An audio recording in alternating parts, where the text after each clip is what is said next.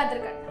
कद्र करना उनकी जो तेरे पास है। कद्र करना उस समय की जो तेरे पास है, जो किसी और के पास नहीं केवल तेरे पास है। एक समय के बाद यही समय तुझे याद आएगा। दिन तारीख है, ऐसे ही बीत जाएँगी, महीनों, सालों, ऐसे ही खत्म हो जाएँगे, लेकिन फ़र्क महज इससे होगा कि तूने अपने उस समय का क्या किया। इसलिए कद्र करना उस समय की, कद्र करना उन लोगों की जिसने तुझे सही राह दिखाया, जिन्होंने तेरी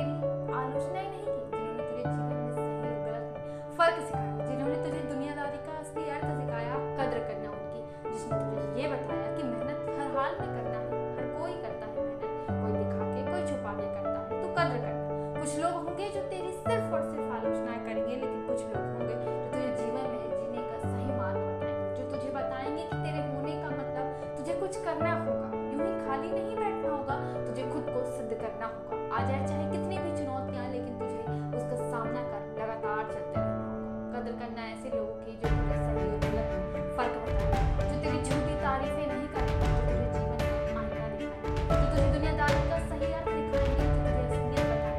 कदर कर